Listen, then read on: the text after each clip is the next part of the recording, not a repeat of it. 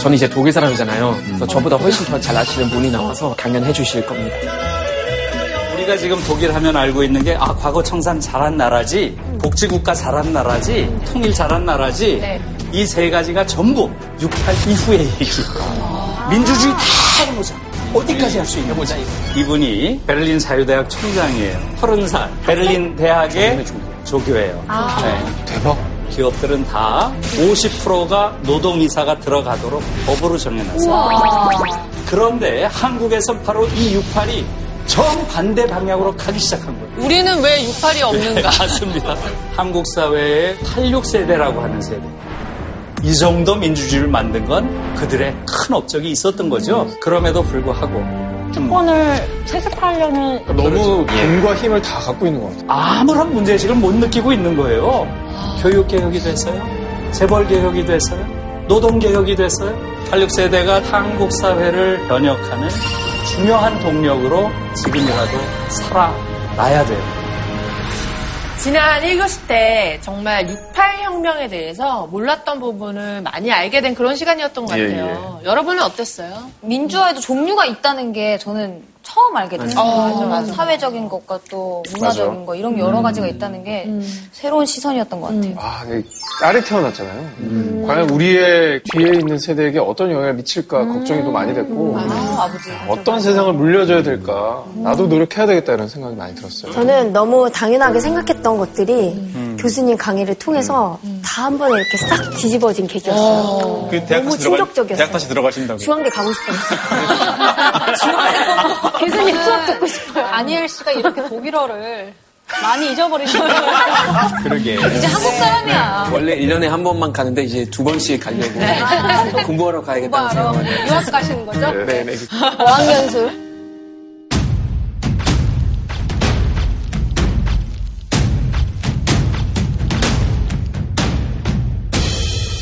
과연 이 교시에는 또 어떤 얘기를 선생님께 해주실지 너무나 기대가 되는데요. 그러면 선생님 한번 빨리 모셔보도록 하죠. 선생님! 워낙에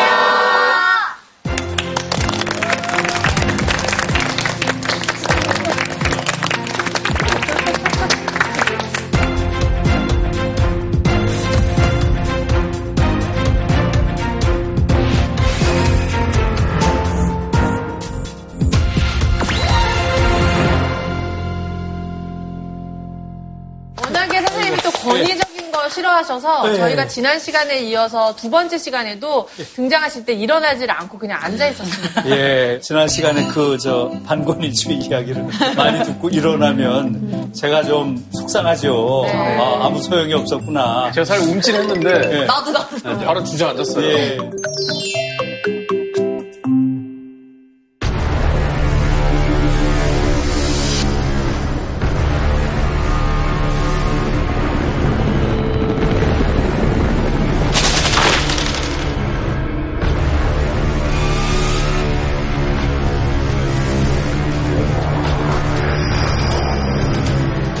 오늘은 조금 폭을 넓혀서 더 근본적인 이야기를 좀 하려고 해요. 네. 사실은 이 동북아가 21세기의 세계의 중심이 된다고 많은 미래학자들이 얘기를 했잖아요. 근데 어때요, 현실은? 여전히 얼어붙어 있잖아요. 그래서 왜 얼어붙어 있느냐? 그 이유는 세 가지다. 일본의 과거, 한반도의 현재, 중국의 뭐겠어요? 미래. 네. 이세 가지 때문이다. 제가 그렇게 만들어 봤어요. 어, 선생님 너, 너무나 네. 예리한 통찰력이시네요. 그래서 일본의 과거는 여러분 다 아시겠죠. 어느 나라도 일본을 존경하지 않아요. 일본의 과거 청산이 되지 않은 것. 중국의 미래는 뭐겠어요? 미래 중국의 패권주의에 대한 공포를 주변 국가가 다 가지고 있어요. 우리도 가지고 있고. 네. 한반도의 현재도 우리가 알고 있는 거죠. 지금 한반도의 분단 때문에 물리적으로 동북아 전체가 소통이 안 돼요. 네. 게다가 분단과 반공주의와 이런 냉전이라고 하는 상황. 남한 사회를 아주 독특한 기형 사회로 만들었구나. 그 속에 아까 말한 대로 권위주의 문화가 군사 문화가 여전히 개선되지 않고 지배하고 있어요. 그렇게 본다면 통일의 문제는 단순히 외적인 정치적인 문제가 아니라 한국인들의 삶 전체를 지배하는 아주 규정적인 요인이에요. 그래서 그 부분을 어떻게 봐야 되는지 그런 관점에서 두 번째는 예, 통일 이야기를 할 것인데 우리를 좀 객관화하는 방식으로 이야기를 하겠습니다.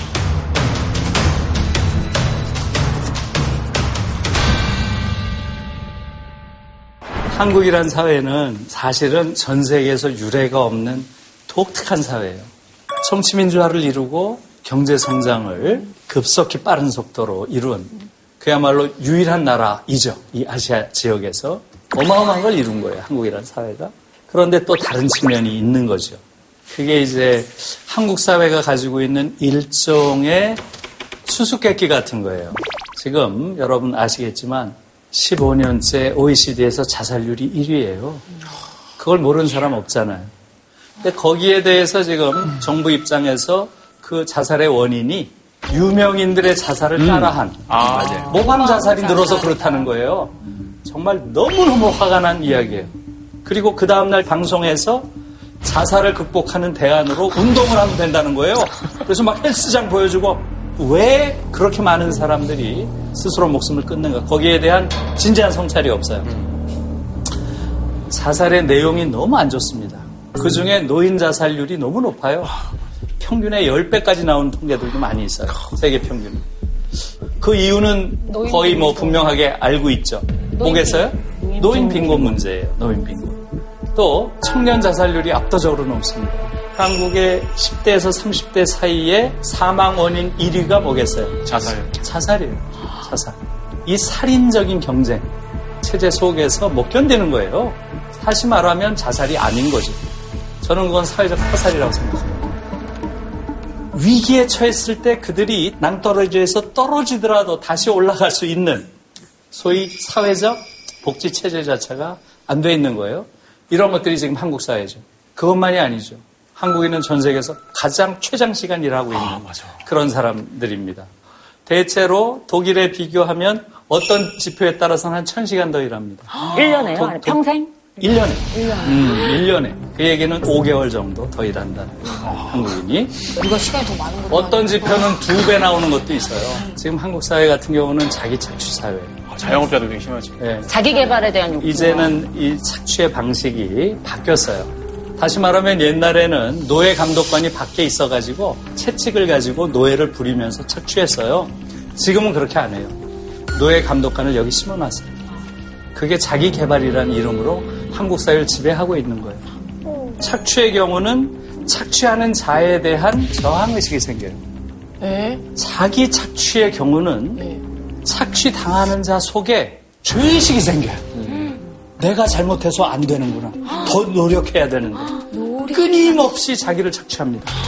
내가 좀 행복감을 느끼고 싶어. 그래서 앉아가지고 커피도 마시고 음악도 듣고 이러면서 행복감을 느끼려고 하는 바로 그 순간 순간? 이 안에 내 안에 있는 노예 감독관이 너 지금 뭐하니?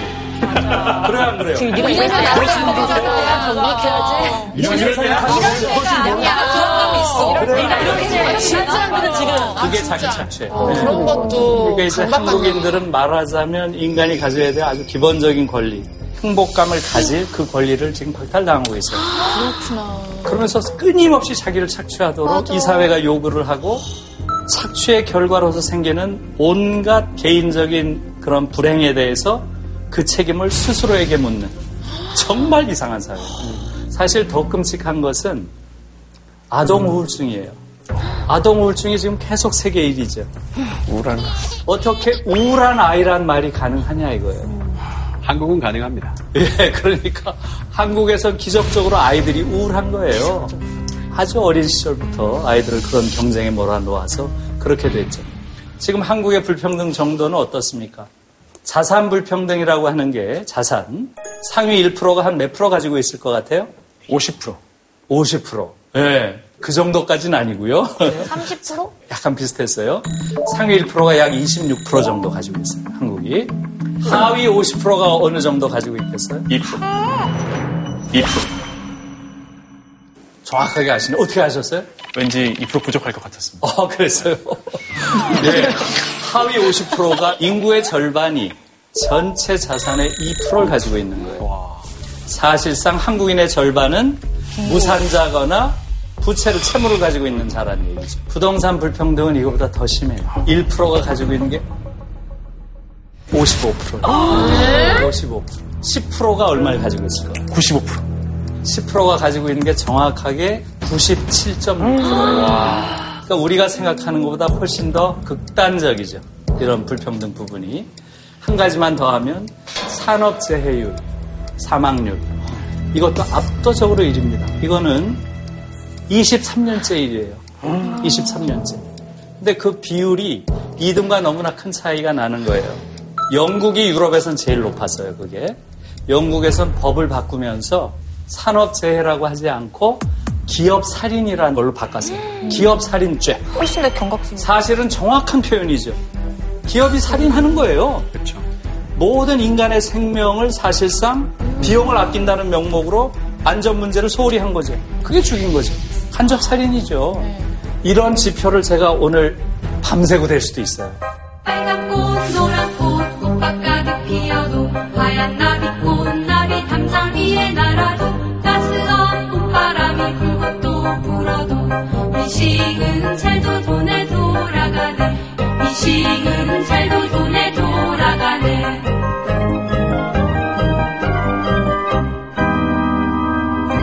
자, 한편으로는 경제 성장을 하고 정치 민주화도 이루었어요. 그런데 다른 편으로 보면 지금 요즘에 이야기하는 식으로 헬조선이 된 거죠. 저보다 이전 세대 분들은 정말 가난했잖아요. 우리가 너무 가난하니까 살기가 어렵다. 당연히 그랬고 저희 세대는 민주주의가 안 돼서 한국 사회가 이렇구나 이렇게 생각했어요. 김대중 정부로 정권 교체됐죠. 아 그때는 IMF 때문에 안된 모양이다. 그 다음에 또 요번에 정권 교체됐죠 문재인 정부로. 그런데 상황이 나아졌어요? 아니요. 불평등은 더 심해지고 그 심각성이 해소되지 않았어요. 이제 국민들이 깨닫기 시작한 거예요. 아, 이건 정권 교체 문제 아니구나. 한국 사회에 무언가 구조적인 문제가 있구나. 서서히 사람들이 깨닫기 시작했어요. 왜 희망이 그렇겠어요? 없게 느껴지는. 그렇죠. 아니, 이 자연스러운 경제 세속 같은 거 아니에요? 음, 이제 부모님이 이뤄놓으신 게 많아야 예, 자녀 세대가 올라가기가 편한데 예. 그런 게 많이 잘 안 돼 있는 가정 같은 경우는 올라가는 게 너무 힘든 거예요. 아주 중요한 말씀을 하셨네요. 그러니까 한국 사회가 일종의 세습 자본주의를 자꾸 이렇게 그 경쟁이 가면서, 네. 진짜로 공정한 것도 아니고 사실 많은 자본 투여하면은 사실 그 경쟁에서 그렇죠. 유리하니까 네. 또 부의 세습뿐만 아니라 다른 세습까지도 계속 그렇죠. 이루어지고 있는 것 같아요. 예, 그러니까 이제 과거에는 돈과 권력을 독점했는데 지금은 기회까지도 다 독점하는 기득권들이 점점 더 맞아요. 독점이 심해지는 거죠. 그리고 학벌 위주인 게 되게 센 것 같아요. 예. 그러니까 뭐 인류대학 나오지 않으면 뭐 네. 취업은 뭐 어떻게 두드려볼 수도 없고 그러다 네. 보니까는 그 입시 작은 그 문으로 들어가려고 너무나 많은 사람들이 네, 네. 공부하고 경쟁하다 보니까 네. 거기에 들어가지 못한 애들이 다 그냥 패배자가 돼버리는 예. 예, 그런 지금 시스템인 것 같아요. 정말 그- 중요한 말씀 하신 거고요. 청년들, 특히 젊은 세대의 좌절은 그런 학벌 사회가 만들어낸 게 제일 크죠. 네. 기사를 봤는데 그 브루스 커밍스라는 사람이 네. 굉장히 유명하잖아요. 네, 브루스 커밍스, 예, 예. 또 전문가이신데 그 사람이 무슨 얘기냐면은 조선 시대에 있었던 어떤 계급 사회, 네. 뭐 양반부터 천민까지 음. 이런 건 사실 한국 전쟁 통해서 음. 붕괴됐대요. 사실 새로운 공동체 생길 수 있는 그런 기회가 있었는데 음. 이제 학벌을 통해서 그런 계급 사회 다시 생긴 거예요. 음. 지금은 스카이랑 네. 그 나머지 네. 약간 이런 식으로 다시 맞아. 아주 맞아. 아주 훌륭하신 해설이고 여기에 대해서 제가 한 마디만 더 드리면 이런 거예요. 일제 치하로 들어가면서 조선 시대의 지배 계급이 완전히 몰락해 버린 거예요. 예. 이게 몰락하더라도 남아요. 대개의 경우. 그게 이제 우리식으로 말하면 양반은 망해도 3대 간다 이런 말이 있죠. 그 지역에서는 여전히 양반 행세를 하는 거죠. 그런데 한국은 그게 없어진 거예요. 그게 바로 브루스 커밍스가 이야기하는 한국 전쟁 때문이에요. 사람들이 다 떠난 거예요. 그러면서 막 섞여버린 거죠. 그래서 한국은 전 세계에 유례가 없는 평등지향 사회예요. 그러다 보니까 학벌이라는 게 새로운 계급의 기준이 된 거예요. 그래서 지금 살인적인 그런 학벌 경쟁이 생겨난 거죠. 그래서 지금 여러 가지 아주 좋은 말씀이 나왔어요. 세습 자본주의 사회 같이 됐다. 그 다음에 학벌 완전히 계급 사회가 됐다. 그런 것들이 이제 한국 사회를 일종의 지옥처럼 만든 거죠. 근데 왜 그렇게 됐을까요? 더 근본적인 원인은 뭘까요?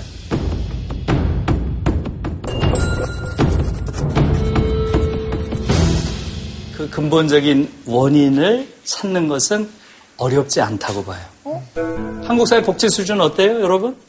개운치 않은데. 네, 이것은 한국의 재정 지출이 그대로 보여주고 있는 거예요.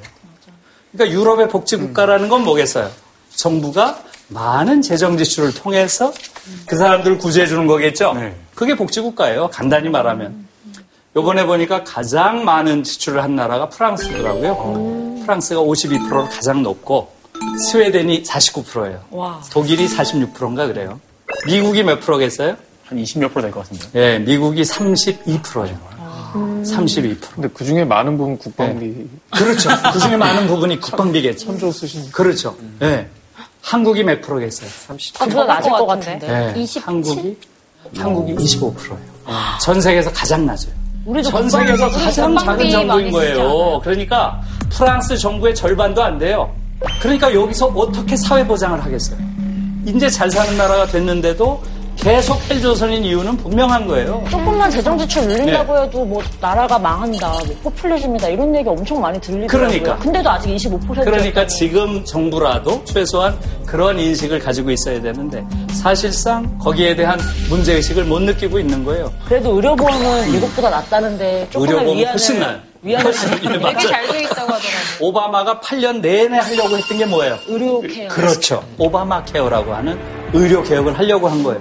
너무나 많은 사람이 죽어가니까 혹은 개인 파산을 하니까. 근데 그거에 대해서도. 반대 의견 네. 엄청 비판은 많았더라고요. 엄청 엄청 많았을 했었어요. 뿐만 아니라 거의 누더기가 돼서 지금 거의 오바마 케어가 다 본래의 정신이 사라졌다고 보거든요.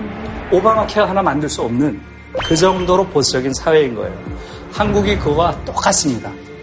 그러니까 독일에선 소위 라우티어 카피탈리스무스란 말이 굉장히 자주 쓰여요. 네. 번역하면 뭐 야생 동물 자본주의라고 해야 되나? 그렇죠. 야수 자본주의. 날뛴다는 거군요. 라우티어라는 게 야수예요. 야수 자본주의. 인간 많이 하죠. 아, 야생동물이요. 더, 더 정확하게. 야생이 굉장히 잘하는 보호해야 될 것 같잖아. 야생동물은 천연 기념물 느낌이야. 미녀와 야수만. 네. 한국에서는 야수 자본주의란 말 여러분 못 들어봤잖아요. 야수 자본주의란 말을 누가 만든지 혹시 아세요? 아니요, 저 네. 요 말을 만든 건 헬무트 슈미트라고 사민당의 상당히 온건한 총리였잖아요. 자본주의는 기본적으로 야수의 속성을 가지고 있고 그것이 인간을 잡아먹는 것, 그것을 막아내는 것, 그것이 정치의 임무다. 이렇게 얘기를 하는 거예요. 여러분이 알다시피 어때요?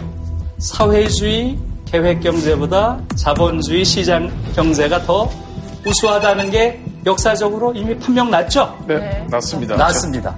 네, 동유럽 전체가 붕괴했어요. 사회주의 계획 경제가. 그 말은 뭐예요? 자본주의 시장 경제가 더 효율적으로 인간의 욕망을 충족시켜주는 체제다. 이것은 결판 난 거예요. 그런데 문제는 여기 있는 거예요.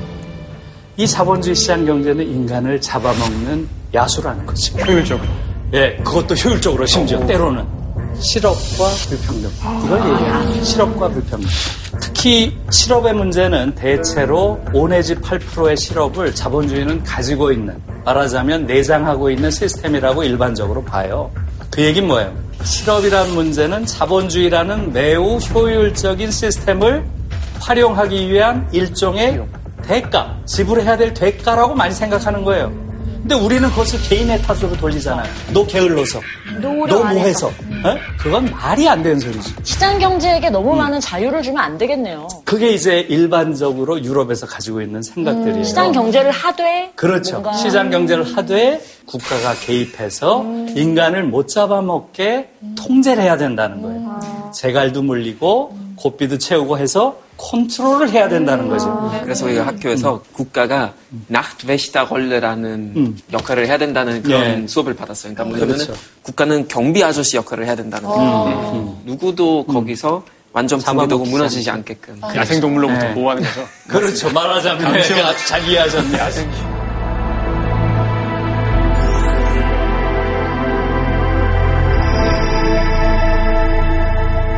독일은 베를린에 633명이 앉아 있었어요. 그 중에 자유시장 경제를 지지하는 자가 몇 명 정도 됐을 것 같아요? 제로였어요. 제로. 한 명도 없었어요.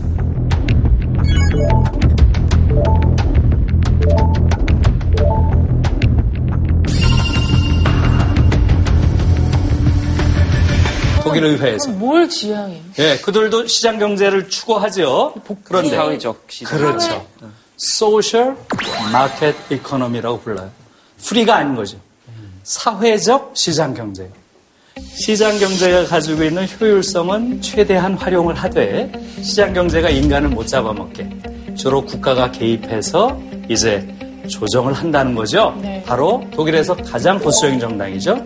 안겔라 메르켈의 기독교 민주당이에요. 지금 기민당뿐만 아니라 그 왼쪽에 있는 정당이 뭐예요? 사회민주당이죠. SPD. 3인당은 소셜리스틱 마켓 이코노미를 주장하는 거예요. 사회민주적 시장경제.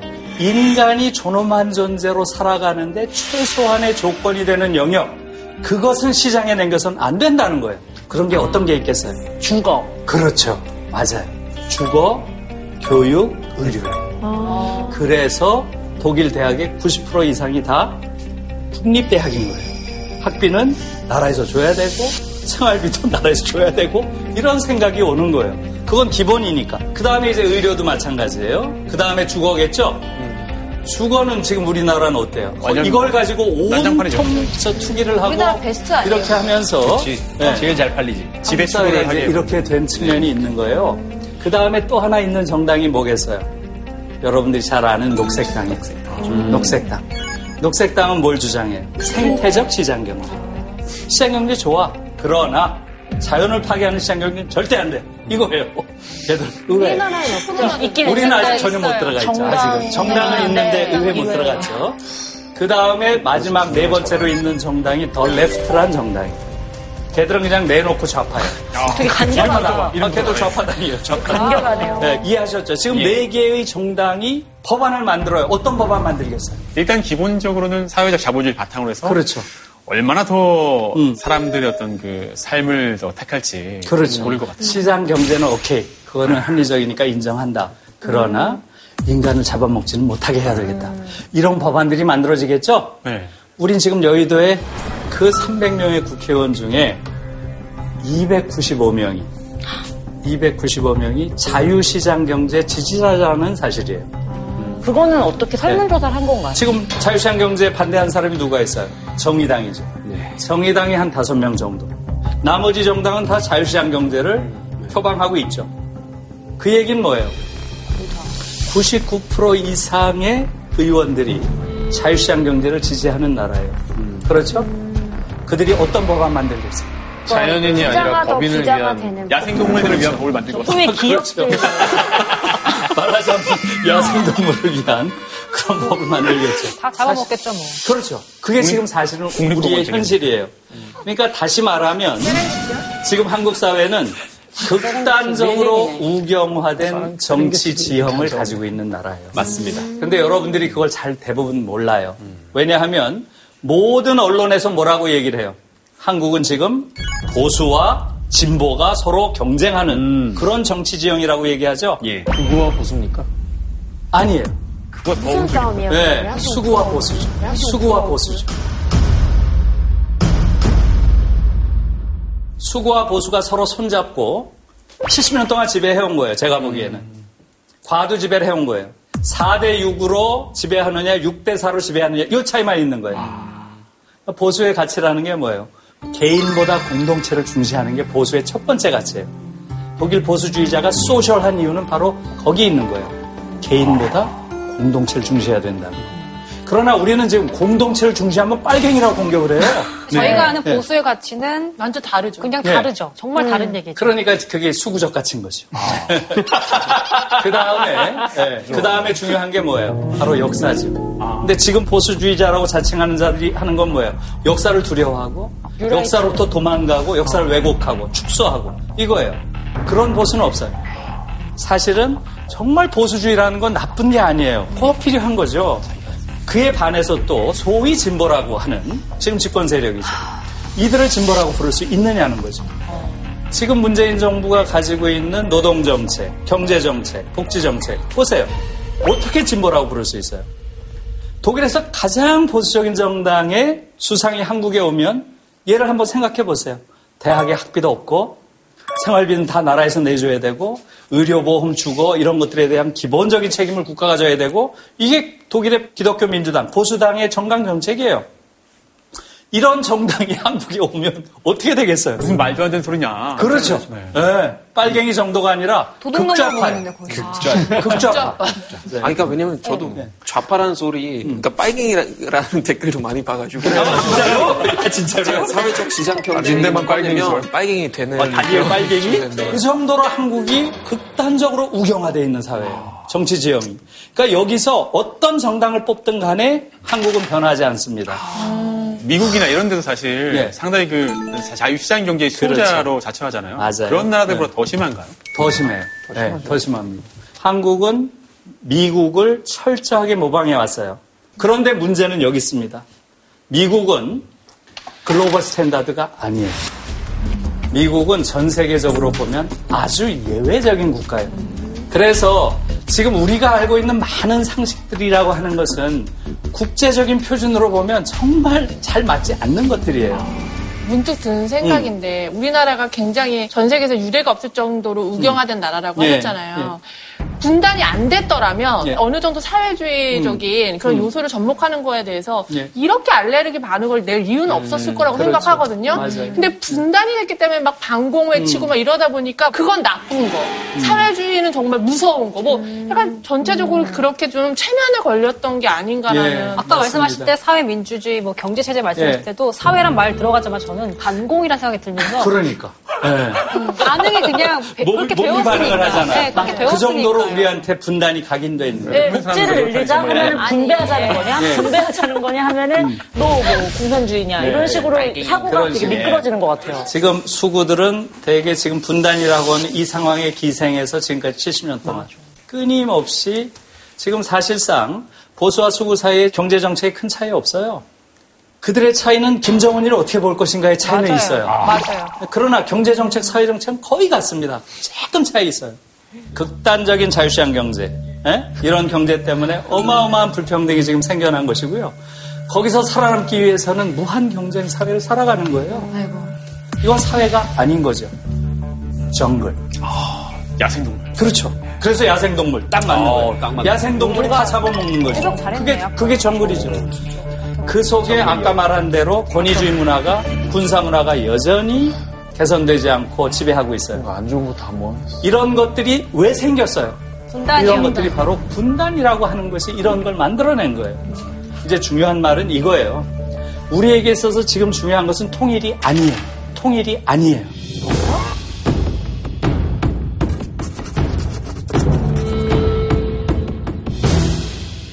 우리한테 중요한 것은 분단 체제를 해소하는 거예요. 아, 지금 그게 다른 거라고 생각하시나요? 다르죠. 그렇죠. 분단 체제를 전혀 다르죠. 해소하는 방법이 분단 체제를 해소하는 것과 통일은 다른 이야기예요.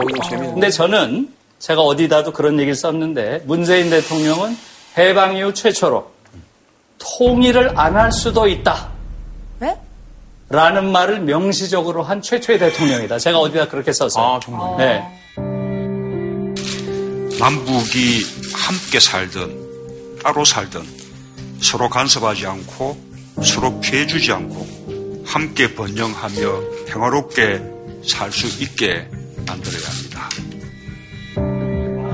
혼자 살든 따로 살든. 요 말은 따로 살 수도 있다는 얘기는 뭐예요? 우리는 통일 안 할 수도 있어. 거기서 이야기한 것은 바로 평화가 중요하다고 얘기를 한 거예요. 평화가 훨씬 더 평화가 중요하다. 먼저다. 통일은 천천히 해야 된다. 통일은 천천히 하되 분단 체제 해소는 시급히 해야 돼. 왜? 분단 체제가 우리를 지금 권위주의적인 성격을 가진 인간으로 왜곡시키고 한국의 정치를 저렇게 극단적으로 우경화된 지형으로 왜곡시키고 한국이라는 국가를 터무니없는 형태로 최소한의 주권 국가도 되지 못하게 하는 그런 안보 상황으로 만들어 놓고 그걸 해소하기 위해서는 분단 체제가 극복돼야 돼. 서로를 적대하지 않고 서로 교류도 하고 꼭 네. 통일을 하지 않더라도 그렇죠. 통일하지 않더라도 정전 체제를 넘어서 평화 체제를 빨리 가야죠. 대개 세 가지 경우가 있을 수 있어요. 구체적으로는 첫 번째는 양국 체제론이라고 많이 이야기를 해요. 이것은 서로 간에 양국이 되는 거예요. 그러니까 여러분들이 독일과 오스트리아를 생각하면 돼요. 독일과 오스트리아는 같은 게르만 국가지만 서로 완전히 외국이에요. 이것도 하나의 가능한 체제예요. 남북 간이 완전히 대사관을 교환하고 양국으로 갈 수도 있어요. 두 번째는 동서독 간의 관계예요. 하나의 민족에 두 개의 국가가 있는 거예요. 근데 여기가 이제 좀 애매한 자리예요. 우리는 서로 국가로서 인정한다. 그러나 우리의 관계는 외국과 외국의 관계가 아니다. 그걸 이제 독일 말로는 인너 더이체 베지용이라고 해요. 우리가 남이간가요? 예, 독일 내부 관계. 우리가 나니. 예. 그렇죠. 우리가 남이가에 해당되는 이야기죠. 예? 그래서 동서독은 서로 외교 관계를 맺질 않았어요. 왜? 외국이 아니니까. 아, 외국은 아니다. 예, 그거는 우리의 관계는 특수 관계다. 그것은 곧 독일 내부 관계다. 그러면서 상주 대표부를 있어요. 요게 이제 동서독 관계였어요. 그 다음에 그거보다 더 이제 가까워진 통일, 우리가 일반적으로 얘기하는 통일이 이것은 이제 사실상 하나의 국가가 되는 거죠. 요세 단계가 있는 거예요. 근데 저는 여기에 있어서는 유연해야 된다. 남북 관계가 어느 수준까지 가느냐에 따라서 거기 맞춰서 우리가 거기에 해당되는 관계를 맺으면 되지. 그 과정은 최대한 저는 천천히 가야 된다고 봐요. 우리가 통일에 대한 이야기를 굉장히 많이 하는데요. 많은 사람들이 통일을 이야기할 때는 주로 경제적인 요인을 많이 이야기해요. 경제적으로 우리가 예. 통일 이후에 통일의 효과, 경제적 효과 중요하죠. 그러나 저는 그것보다 우리가 통일 한반도에 어떤 사회에서 살고 싶은지 거기에 대한 상상력이 지금 거의 없어요. 왜 그렇겠어요? 생각해 본 적이 없어요. 생각해 본 적이 없어요. 그렇죠. 다른 한편으론 너무나 당연히 통일 한반도는 남한 사회가 확장된 형태가 되리라. 이렇게 다 전제하고 있어요. 대부분이. 대부분이 그렇게 생각하는데 저는 그것은 대단히 위험하다고 생각해요. 그것을 독일이 우리에게 가르쳐 주고 있어요.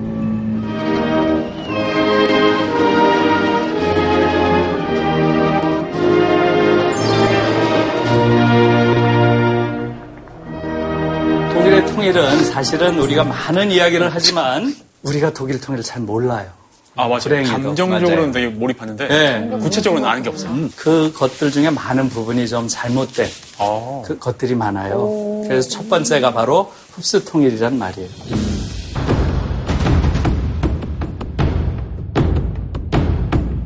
독일 통일을 한 주역이 누굴 것 같아요? 독일 사람들. 독일 사람. 그 중에서 서독 아니에요? 아니 그렇게 알고 있잖아요. 어. 그러니까 마치 서독이 주체인 것 같은 그런 인상을 주잖아요. 그래서 잘못됐어요. 어, 그럼, 네. 어? 독일 통일이라는 것은 동독 주민들이 다 한 거예요. 아, 정말? 그러니까 한국 사람들이 너무 잘못 알고 있는 거죠. 사실은 독일 통일이라는 것은 10월 9일 날 에, 동독에서 있었던 라이프치히에서 있었던 거대한 동독 혁명의 결과예요.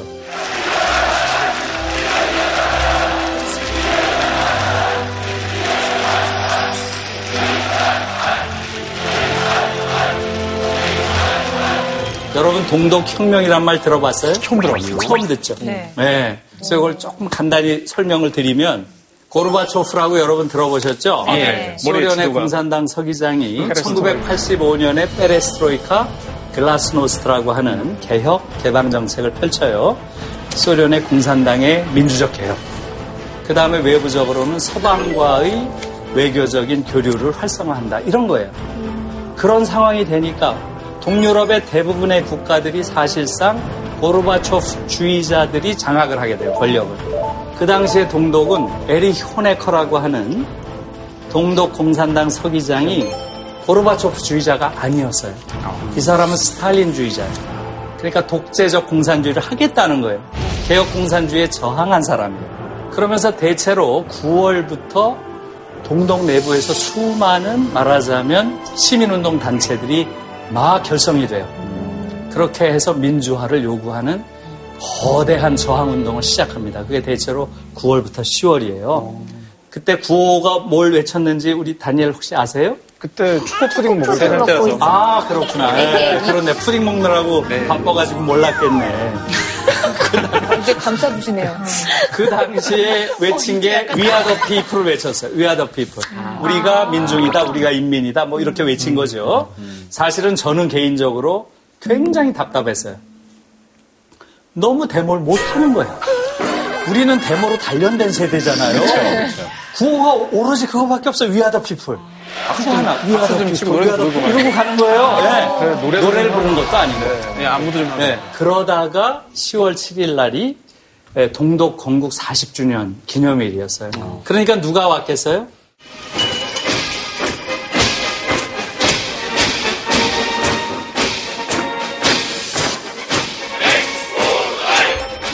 그러니까 사실은 고르바초프가 호네콜 굉장히 싫어했죠. 그런데 동독 건국 40주년이니까 안 올 수가 없잖아요. 네. 그래서 온 거예요. 전 세계 언론이 주목을 했죠. 그랬는데 이 12대가 고르바초프를 쫓아가면서 처음으로 새로운 12구호가 나온 거예요.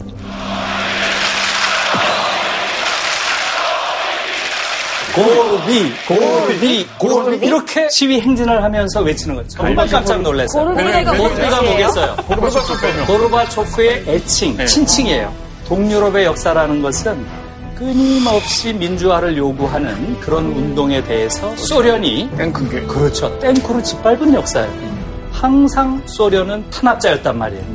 그런데 민주화 운동을 하는데 소련 공산당 서기장 이름을 부르면서 고르비 고르비 이렇게 가니까 너무 희한한 상황이 된 거죠. 뭘 나가라는 뜻 아니에요? 그렇죠. 당연히 우리도 개방해달라. 예. 어, 동독 공산당도 개혁을 해야 된다. 그런데 저 스탈린주의자가 저렇게 앉아있다. 우리 편을 들어달라. 당연히 그런 얘기죠. 그러니까 바로 그때 고르바초프가 정말 유명한 말을 한 거예요. Wer zuerst kommt, then bestraft das Leben. 아주 유명한 말이에요. 아, 그 고르바초프 남 그렇죠. 당시에 고르바초프. 요나란 말이에요, 요나. 처음 들어보는 말인 것 같은데? Wer zuerst kommt, 저 독일 사람. 그걸 얘기해 주세요. 네. 음. 진짜 독일에서 자주 쓰는 관용어인데. 그렇죠. 늦게 오면 음. 인생이 벌을 준다. 그렇죠. 어, 네. 그런 뜻이에요. 늦게 오면 삶이 벌한다. 결국은 개혁을 안 하는 자는 벌 받을 것이다 이런 얘기 아니에요? 그러니까 동독 시위대가 힘이 더 붙은 거예요. 아 고르바초프가 우리 편이구나 이렇게 된 거예요. 그게 이제 10월 7일이었어요. 10월 8일이 되니까 호네커가 마지막 조치를 내립니다. 내일 라이프치히 데모에 나오는 자들은 중국식 방식으로 대응하겠다. 이렇게 얘기를 했어요. 맞아요. 중국식 방식이 뭐겠어요? 바로 천안문에서. 그렇죠.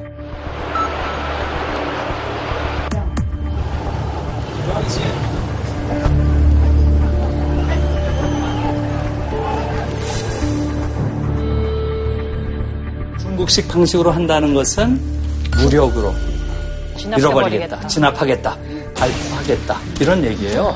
그런데 그 당시에 라이프치히 데모에 통상 한 3만 정도가 참여를 했어요. 3만. 그런데 이날 8만 명가량이 나와요. 거의 다이 나오신 8만 명은 뭐예요? 어떻게 나온 거예요? 목숨 걸고. 그러니까 너무나 많은 군중들이 몰려 나오니까 호네커가 발포했겠어요? 포기했겠어요? 못하죠, 못하죠. 포기한 거예요. 포기하고 결국은 실각합니다. 이런 걸 뭐라고 불러요? 혁명. 그렇죠. 이게 혁명이죠. 이것이 일어남으로써 그 다음에 통일의 과정은 그야말로 자동으로 이루어졌다라고 보면 돼요. 그러다가 딱 한 달 후에 11월 9일 날 베를린 장벽이 무너진 거죠.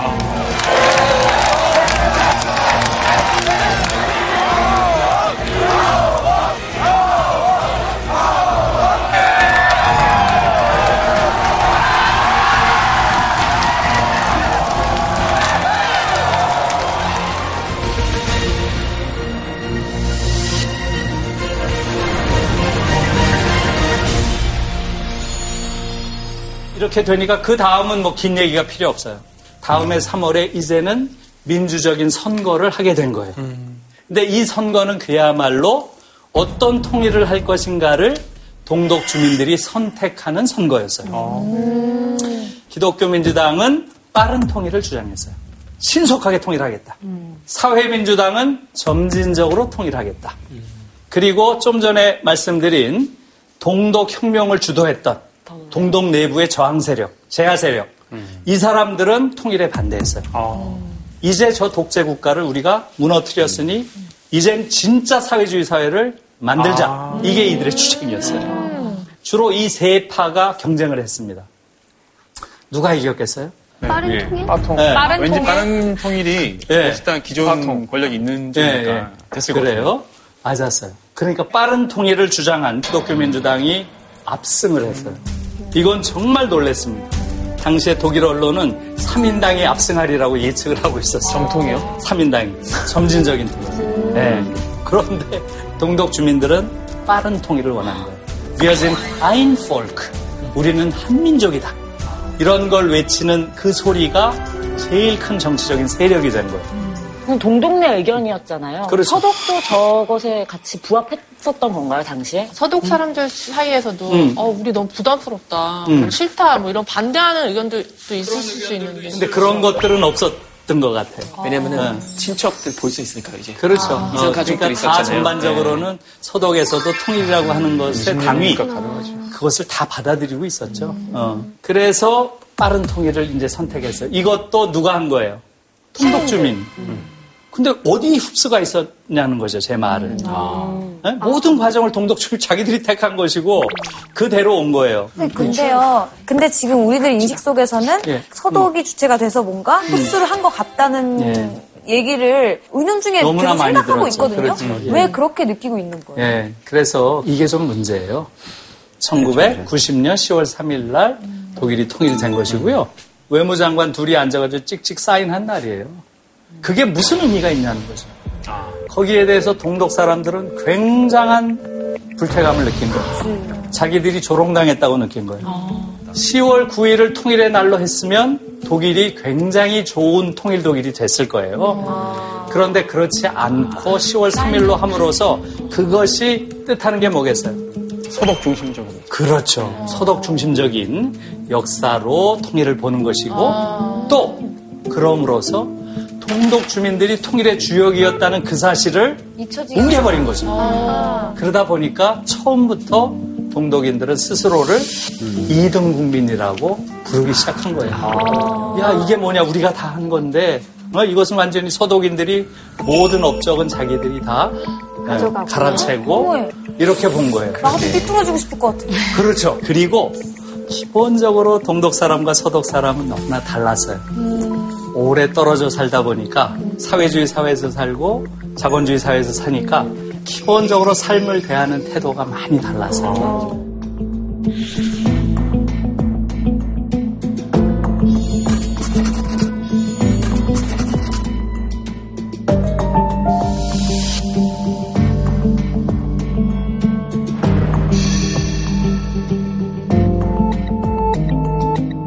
그래서 이것이 지금 이제 30년 됐잖아요. 네. 30년 된 오늘날까지도 계속되고 있습니다. 동서독 간의 갈등이 지금도 커요. 그러니까 그것은 바로 초기에 동독 주민들을 충분히 인정하고 그들을 배려하고 하는 이런 것을 하지 못한 것이 지금 30년 이상 아직도 상처로 지금도 남아있는 거예요. 그 점은 우리가 좀 배워서 만약에 뭔가 음. 통일의 상황이 온다면 이 점을 좀 염두에 둬야 될 그렇죠. 일이겠네요. 그렇죠. 예. 결국은 마음의 통일이 돼야 되는 거예요. 그런데 이미 많은 탈북자들이 남한을 경험하고 하는 소리는 뭐예요? 사랑할 때 못 듣는 다시 거. 돌아가더라고요. 바로, 인간적이다. 바로 그거예요. 그렇죠. 이들이 하는 이야기는 딱 두 가지. 거의 똑같아요. 이렇게 잘 사는 줄 몰랐다. 너무 잘 산다. 자기들 상상보다 훨씬 잘 살죠. 두 번째는 이렇게 비인간적인 사회인지 몰랐다는 거예요. 그분들이 다 힘들어요. 여기 와서. 그게 남한 자본주의인데 과연 그럴 경우에 통일이 되겠어요? 그러니까 이게 굉장히 중요한 부분이에요. 심화될 것 같아요. 대도 그렇죠. 잘못하면. 크겠어요. 자, 첫 번째 흡수 통일이다. 이것은 잘못됐다는 거 이제 충분히 이해하셨죠? 네. 예, 두 번째 우리가 잘못 알고 있는 독일 통일은 바로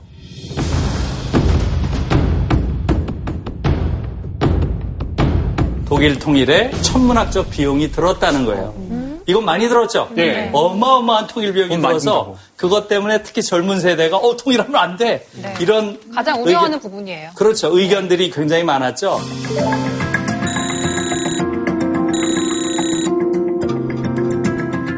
그래서 이것은 상당히 잘못된 이야기예요. 이걸 보면 대체로 91년에서 2003년까지니까 한 12년 정도에 쓰였던 통일 비용의 비율들을 보여주고 있죠. 네. 여러분들 보세요. 여기서 사회보장성 지출이라는 거 있죠. 네. 저게 거의 50%죠. 네. 그 다음에 그 밑에 보세요. 이미 기부금 지출이라는 게 23% 있죠? 저런 것들이 대체로 모인 것 같아요, 보니까. 동독 사람들 음. 이렇게 복지 예산 같은 거. 음. 복지에 많이 쓴쓴 거? 그렇죠. 네. 대체로 통일 비용이라고 하는 것은 70 내지 80% 정도를 복지 비용으로 썼다는 거예요. 그건 왜 그렇겠어요?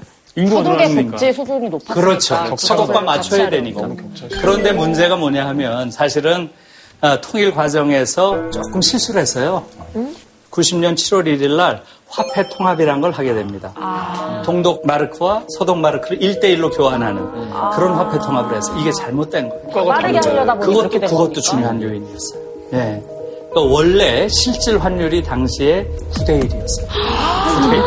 그 돈을 1대 1로 해버리니까 그 이후에 동독 전체 기업들이 다 도산합니다. 그렇죠. 아홉 배 경제는 어떻게 가져요? 너무 비싸. 그러니까 동독 전체가 거대한 실업지대가 돼버린 거예요. 그러면 또 실업수당 줘요. 그렇죠. 서독은 우리와 다르잖아요. 걔들은 그 전원을 다 먹여 살려야 되거든. 또 걔들 대학교 다니는 아이들은 다 또 공짜에다가 생활비 다 줘야 되고. 이 돈이에요, 다. 기본적으로 드는 게. 악순환이었네. 그러니까 사실은 천문학적인 비용, 우리 입장에서 보면 어때요? 안 들어요. 여러분들 나라에서 돈 받은 거 있어요? 무슨 돈 받아서? 어차피 받은 것도 없으니까 우리가 것도 주민을 없고. 찾아드린다고 돈 주겠어? 우리도 안 주는데? 하긴 그래. 쟤들은 대부분이 복지국가를 유지하기 위한 복지 비용들이에요. 거의 7, 80%가. 해봐야 의료보험료 정도. 우리도 조금 있는 거죠. 우리는 그 포션은 아주 작아요. 그렇기 때문에 이런 천문학적 통일 비용이라는 말은 굉장히 과장된 거예요. 그런 면에서. 근데 제가 알기로는 선생님 뭐 그때 당시에 어쨌든 비용이 순간적으로 많이 발생을 해서 예. 그 서독 주민들한테 음. 필요한 비용을 세금으로 조달해서 그렇죠. 활용했다라고 하는데 맞아요. 그때 당시 그때 서독 시민들의 좀 음. 반발이나 이런 건 없었나요? 있었죠. 그것을 이제 연대세란 이름으로 소독의 세금이 좀 올라갔어요. 그러니까 소독 주민들이 좀 거기에 대해서. 어, 기분이 나쁜 면이 있었어요. 그 당시에 소독 사람들이 불만을 표명하기 시작하니까 퀸터그라스가 탁 나와서 이렇게 얘기를 한 거예요. 야, 너희들이 지금 동독 사람들에 대해서 시혜를 베푸는 거 아니야. 옛날에 우리가 동독 사람들한테 진 빚을 지금 갚는 거야. 이 얘기가 뭐겠어요? 사실상 2차 세계대전의 가장 큰 피해자는 유태인이 아니에요. 유태인은 대체로 우리가 한 600만 정도 죽은 걸로 우리가 추정을 하잖아요. 소련인이 2,300만 정도 죽은 걸로 추정을 해요. 그러니까 가장 큰 희생자는 소련인이에요. 근데 이 소련인들에 대한 배상 문제에 대해서 냉전이 심화되면서 서방 진영에서는 이것을 나몰라라 고안 한 거예요. 동독이 이 배상 전체 책임을 다 맡은 거예요. 그러니까 그라스는 바로 그 지점을 지적하면서 우리가 다 같이 저지른 범죄에 대한 책임을 우리의 동생인 작은 나라 동독이 다 떠맡았다. 어? 이제 우리가 하나가 됐는데 지금이야말로 우리가 그때 진 빚을 갚을 시기다. 시혜를 베푸는 게 아니다. 이렇게 얘기를 했어요. 근데 대다수의 국민들이 네. 이걸 받아들였어요. 이걸 받아들였어요. 그러니까 정말 대단한 거죠. 진짜 지식인 독일 같은 경우에는 이런 지식인의 자리가 있는 지금 한국은 그게 없잖아요. 네, 이게 이제 그런 맥락의 부채 탕감론이고요. 세 번째 이제 그것은 바로 이거예요.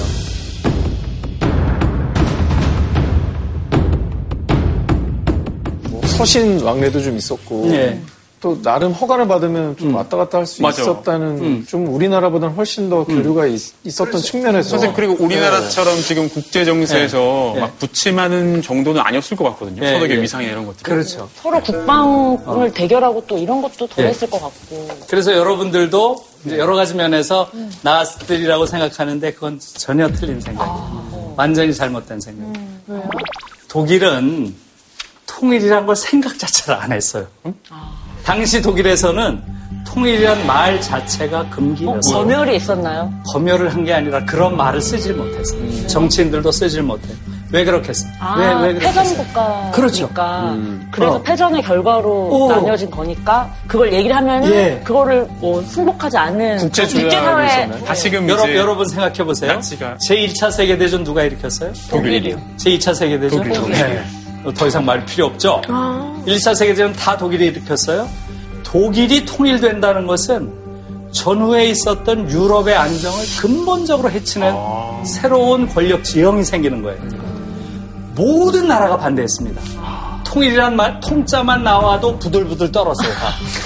네? 3차 세계대전? 뭐 이런 느낌들이에요.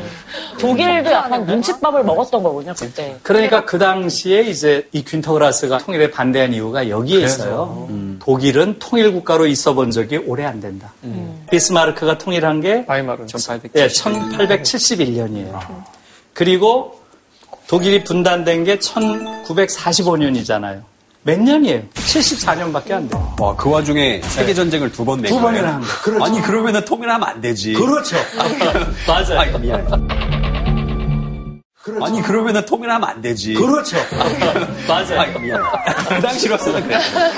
그 당시로서는 세계가 무너니까. 몰라서 펜타곤 이걸 지식인이 얘기를 하는 거예요, 독일에서. 그 정도로 독일의 통일은 독일인들 자체도 생각 못했고 그런 통일이란 용어 자체도 입에 올리지 못할 정도였어요. 모두가 반대하고. 그렇다면 네. 지금 우리 상황이 어찌됐건 통일하는 데에서는 그때 독일보다 훨씬 나은 상황이에요. 훨씬 낫죠. 그러네요. 훨씬 난 거예요. 우리가 통일된다고 겁먹을 놈 있어요? 그건 좀 일본 겁먹을 놈 있어요? 일본 일본은 싫어하잖아요. 싫어하죠. 아니에요. 겁은 안 먹죠. 우리가 통일됐을 때 이해득실은 따지겠죠. 그것은 당연한 거죠. 그러나 사실은 우리는 얼마든지 우리가 잘하면 정치력을 발휘하면 통일의 길을 열 수 있어요. 근데 북한이 오히려 중국에 흡수가 될 수도 있다는 예측을 하는 학자들도 있다고 하더라고요. 게다가 지금 현재 실제로 북한 주민들은 중국에 갈 수도 있고 중국과의 교류가 활발한 상황이잖아요. 맞아요. 예, 맞아요. 그런 면도 있고요. 그래서 실제로 제가 통일과 관련된 국제 심포지움이나 이런 데 가면 많은 독일 학자들은 이렇게 얘기해요. 야, 너희들 남북 통일 이런 거 얘기하는데 솔직히 현실적으로 그게 되겠냐? 북한이 오히려 중국의 한 성으로 들어갈 가능성이 훨씬 높지. 이런 말을 많이 해요. 실제로. 근데 어떻게 보면 그것도 아주 유력한 시나리오예요. 그러니까 그렇게 되는 거 우리가 또 막아야죠. 그러면 교류를 활발히 그렇죠. 그러니까 이게. 복잡한 문제예요. 그러니까 여러분이 잘 생각을 해야 돼요. 이 부분이.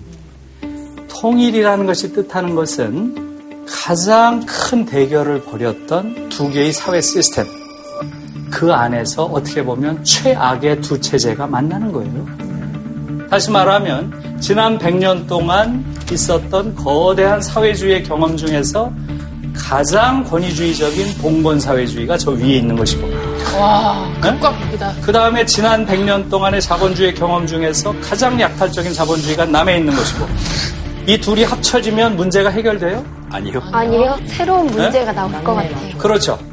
남한 주도의 통일, 다시 말하면 남한 자본주의가 북한 지역까지 확대되는 게 통일이다라고 많은 사람들이 말을 하거나 혹은 전제하고 있어요. 저는 그거에 대해서는 조심해야 된다고 생각합니다. 왜냐하면 그 첫 번째 피해자가 남한 주민들이 될 가능성이 많아요. 왜 그렇겠습니까? 그런 형태의 통일이 된다면 바로 남한 자본주의의 우수성 이런 식으로 당연히 정당화될 거예요. 그러면 약탈성이 더 약탈성이 심화될 더. 심화될 가능성이 많죠. 막 북한 땅 다 사고 막. 정당화 그렇죠. 체제를 부자들은 네. 더 부자가 되고 약탈성이 그렇죠. 더 아마. 통일된다 그러면 진짜 돈 있는 사람들은 음.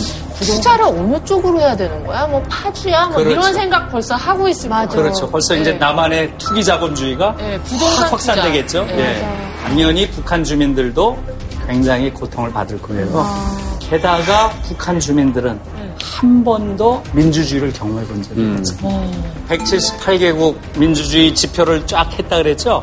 거기서 178위가 어디 계세요? 북한이요? 맞아요. 북한이에요. 이것이 한국 통일에서는 가장 위험한 요소라고 생각해요. 그게 무슨 이야기냐 하면 이거예요.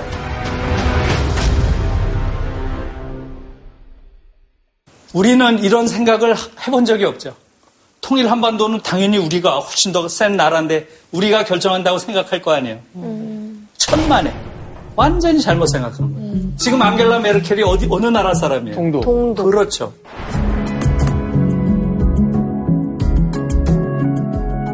독일 대통령을 했던 요아킴 가우. 그분도 동독 목사예요. 아,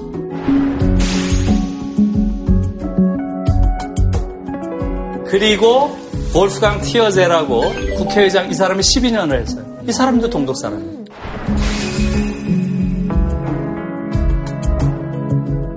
그러니까 완전히 통일되고 나니까 동독인들이 독일의 정치적 미래를 주름 잡는 거예요. 아무도 예상 못했죠. 또 그럴 거 우리도 어디를 어떻게 튈지 모를 것 같아요. 그런 우리가 건 아니에요. 예상할 수 없는 게 아니에요. 예상이 안 20년뿐만 되는데. 생각해 보면 쉽 게 알 수 있는 걸 우리가 예상 못한 거예요. 한국은 그나마 사회적인 스펙트럼이 다양하니까 음. 표가 막 분산이 되는데 음, 어쨌든 독일에서 뭔가 지도자가 나오면 예. 동독 사람들은 그래도 한 마음으로 예. 뭔가 밀어주고 막 예. 그런 거 아니에요? 그렇죠. 그러니까 이제 이런 거죠. 서독은 사실은 보수와 진보가 거의 50대 50. 그죠? 자, 통일이 됐어. 통일이. 대체로 50%씩이야. 캐스팅 보트가 그렇죠. 그런 간단한 걸 생각 못 한 거예요, 그때. 결국은 동독 주민들이 찍는 사람이 되는 거 아니에요. 그러네요. 그래서 동독 출신의 정치인들이 그렇게 많 그렇죠. 그렇죠. 자, 나는 한국도 똑같으리라고 봐요. 남한이 지금 어떻습니까? 사실상 소위 보수와 진보가 거의 반반이에요, 지금 남한은. 통일돼서. 북한에서 2,500만 유권자. 자, 어떻게 되겠어요? 너무 쉬운 산수인데 그 생각을 못 한 거예요. 북한 주민들이 결정하는 거예요. 그렇게 되면 어떻게 되겠어요? 한국 민주주의. 통일 한반도의 민주주의가 어떻게 될지 잘 생각을 해야 돼요. 그럼 또 좋아질 것도 같은데. 지난주에 동독 지역 삭센과 브란덴부르크에서 선거가 있었어요. 거기서 아이프데라고 하는 극우 정당이 굉장히 약진을 했어요. 그 이유는 바로 여기에 있어요. 동독 주민들이 통일 독일에 대한 불만 이것들을 끊임없이 정치적으로 동원하는 게 극우 정당이에요. 지역 갈등을 지역 갈등 같은 걸로. 그런데 우리가 통일이 돼서 북한 주민들이 한 번도 민주주의를 경험해 보지 않은 그들이 어떻게 민주시민이 되겠어요? 그들이 훌륭한 성숙한 민주시민이 안 되는데 어떻게 통일 한반도가 성숙한 국가가 되겠어요? 네, 그, 런 부분들에 대해서 지금부터 좀 생각할 필요가 있어요. 자본주의 배우는 열도 안 걸릴 것 같긴 한데 그렇죠. 사실은 통일이라고 하는 것은 두 상당히 고질적인 병을 앓고 있는 두 체제가 하나가 되는 거예요. 통일의 문제를 핵심적으로 보면 이렇게 봐야 된다고 생각을 해요. 북한의 저런 권위주의적 사회주의를 민주화하는 것. 정말 중요한 과제예요. 북한 사회가 어떻게 민주화될지, 동시에 남한의 약탈적인 자본주의를 어떻게 인간화할지, 인간을 못 잡아먹게. 이 두 개의 과정이 만나는 지점이 통일 사회가 돼야 된다고 생각을 해요. 근데 되게 어려울 것 같아요. 어렵죠. 시간이 많이 걸리니까 그동안 평화 체제부터 그렇죠. 하자는 입장이십니다. 그렇죠. 우선 우리한테 시급한 것은 분단 체제를 해소하는 것. 북한과 더 이상 전쟁은 안 된다는 것. 그게 가장 중요한 명제고 그 다음에 통일은 선택적으로 우리가 그 과정을 찾아서 만들어낼 수 있는 영역이라는 거죠. 그러기 위해서 어떤 식으로 우리 정부가 예. 하면 좋을까요? 지금 우리 정부에게 조금 말씀드리고 싶은 정부에게 말한다. 말을 마지막으로 좀 말씀을 드리면요. 빌리 브란트라는 인물이 없었으면 독일에서 과연 통일이 있었을까 이렇게 얘기할 수 있어요. 여러분 전 세계에서 가장 미군 기지가 큰 나라가 어딘 줄 아세요? 어디겠어요? 독일. 네, 독일이에요. 독일이 가장 대규모입니다. 두 번째가 어디겠어요? 한국. 일본? 네, 일본이에요. 일본, 독일이 2차 세계대전의 패전국이죠. 세 번째로 큰 게 한국이에요. 다시 말하면 독일은 일종의 패전국가로서 거의 종속국에 가까운 정치적 예속 상태에 있었어요, 미국에. 그런 상태에 있는 국가의 수상이 동방정책 이렇게 내세운 거예요. 소련과 수교하겠다. 그러니까 미국에서 깜짝 놀랐죠. 뭐라고 했겠어요? 네, 그렇죠. 두고보자. 에곤 바라는 인물이 굉장히 중요한 인물이에요. 이 빌리 브란트의 통일 정책을 기획한 독일 통일의 설계사다 보통 이렇게 많이 얘기를 해요. 그때 미국은 닉슨 대통령이었고 국무성의 핵심 인물은 바로 유명한 키신저예요. 헨리 키신저. 우리는 앞으로 동구권과 외교관계를 맺으면서 새로운 정책을 펼칠 것이다. 그러니까 키신저 깜짝 놀라가지고 야 너 무슨 소리를 하냐? 어? 그것은 우리가 상의를 해야지. 그러니까 에곤바가 나는 지금 자네한테 동의를 구하러 온 게 아니야. 통보하러 왔지. 서독에서도 보수당들이 지금 우리랑 똑같아요. 저놈 빨갱이구나. 이렇게 공격을 한 거예요. 당시에 rote Schwein 이렇게 많이 공격했어요. 빨간 돼지요. 예. 빨간 돼지? 또는 Betonkopf. 콘크리트 머리. 예, 돌대가리가 아니라 콘크리트 대가리. 그렇게 막 공격을 해대니까 브란트가 어떻게 했어요? 의회를 해산하고 재선거를 치는 거예요. 의회를 해산했으니까. 그리고 Ostpolitik을 걸고 재선거를 한 거예요. 국민들에게 묻자. 여기서 압승을 합니다. 3인당 역사상 최고의 압승을 해줘. 배팅을 한 거네요. 일종의 뭐 말하자면 그런 거죠. 예. 그런 결단이 있어야 된다는 거죠. 소위 냉전을 깨는 새로운 대탕트라고 하는 예? 신질서를 만든 게 빌리브란트예요. 빌리브란트의 비전은 독일 통일이 아니다. 독일 통일을 통해서 유럽을 통합하고 유럽 통합을 통해서 세계 평화를 이루는 것. 이것이 브란트의 원대한 꿈이었다. 우리가 절대로 경험해서는 안 되는 것은 전쟁이에요. 그것을 저는 저희 세대가 안게 될 가장 중요한 역사적 과제라고 봐요. 그 다음에 이제 통일이라는 것, 통일의 문제를 저는 가능하면 내 삶과 가까이 있는 곳의 문제로 여러분들이 인식해 줬으면 좋겠다는 말씀을 드린 거예요.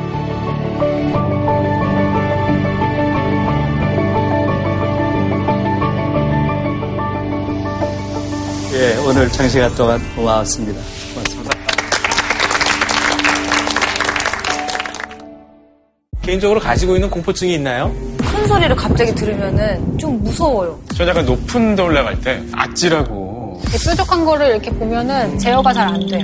불안이라는 감정, 공포 같은 감정은 좋아하는 사람이 별로 없어요. 어, 그렇죠. 그럼에도 불구하고 생존에는 아주 유리한 감정이었어요. 그치. 저걸 못 느끼면 피할 수가 없잖아요. 전 인류가 경험하고요. 크게 앓는 감정. 바로 우울장애입니다. 병원 가서 약을 먹어본 적이 있어요. 저도 저도 있었어요. 저도 먹어본 적 있어요. 예전에 네네. 죽고 싶다는 생각을 태어나서 처음 해봤어요. 정말 그 정도로. 계속 밤마다 죽어, 죽어, 죽어 이 소리 들리는 거예요. 어, 진짜로? 무서운 병이에요. 우울은 생존에 전혀 유리하지 않은 감정인 것 같은데 이득이 있습니까? 구조요청 신호가 우울이다라고 하는 주장이 있어요. 도와주세요라고 신호를 보내야 그 사람의 생존에 유리할 거예요. 긴 진화사적인 관점에서 우리의 마음이 어떻게 만들어졌는지, 마음의 병들이 어떤 식으로 다르게 나타나는지 이야기하도록 하겠습니다. 네, 긴 시간 함께 해주신 교수님께도 감사를 드리고 우리 다니엘 씨의 또 소감도 듣고 싶거든요. 저는 아, 교수님 말씀하신 것 중에 제일 인상 깊었던 건 이제 그 인간화였던 것 같고요. 정말 북한이라는 나라 좀 많이 공부하고 그것도 우리와 똑같은 인간이라는 것 좀 파악하고 계속 소통하면서 막 교수님 말씀하신 것처럼 통일 나중에 목표지 그 전에 중전 그리고 평화로운 한반도 제일 우선인 것 같습니다. 그래서 오늘 덕분에 정말 많은 것을 배웠습니다. 감사합니다.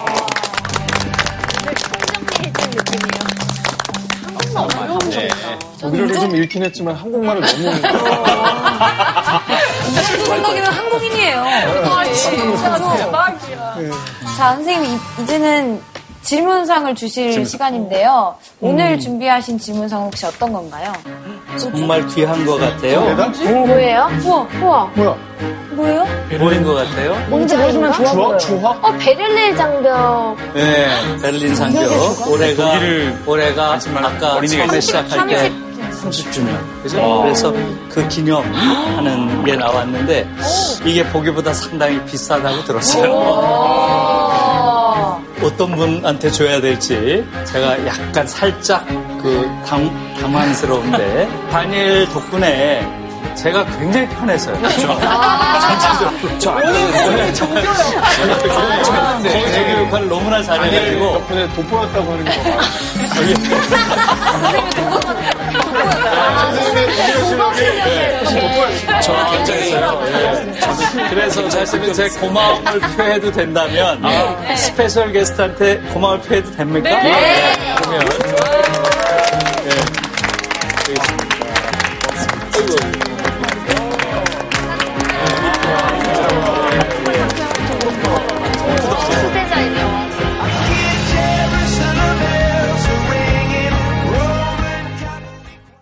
JTBC